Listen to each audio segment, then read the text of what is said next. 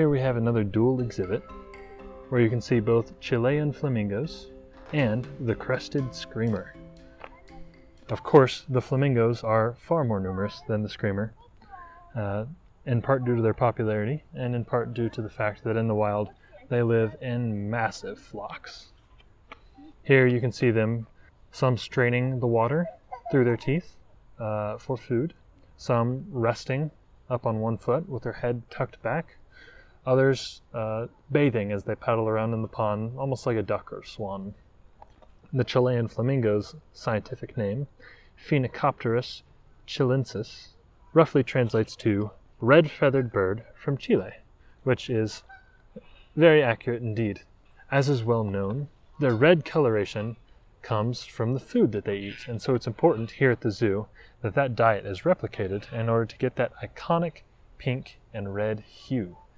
That food in question is, in fact, shrimp. Now, people don't turn pink if they eat too many shrimp, uh, except my one friend who is allergic to shrimp. The crested screamer, as you can hear in the background, possibly, likes to make a loud noise. His scientific name, Chauna torquata, means spongy bearer of collar. Spongy in reference to the air sacs present in the skin of this species. So if you touch his skin with your bare hand, you'll hear a crackling sound, almost like the sound of bubble wrap being popped. These cutaneous air sacs help the bird appear larger while remaining light and able to fly, as all birds must balance um, their size with their ability to achieve takeoff in a reasonable time.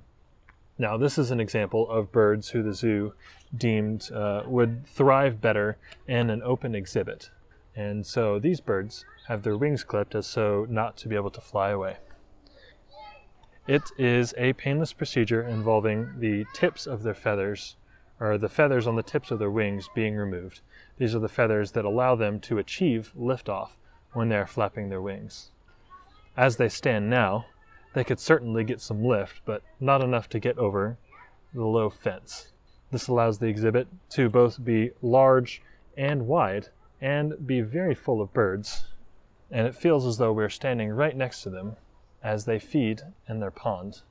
However, there is still no danger of them escaping from their containment.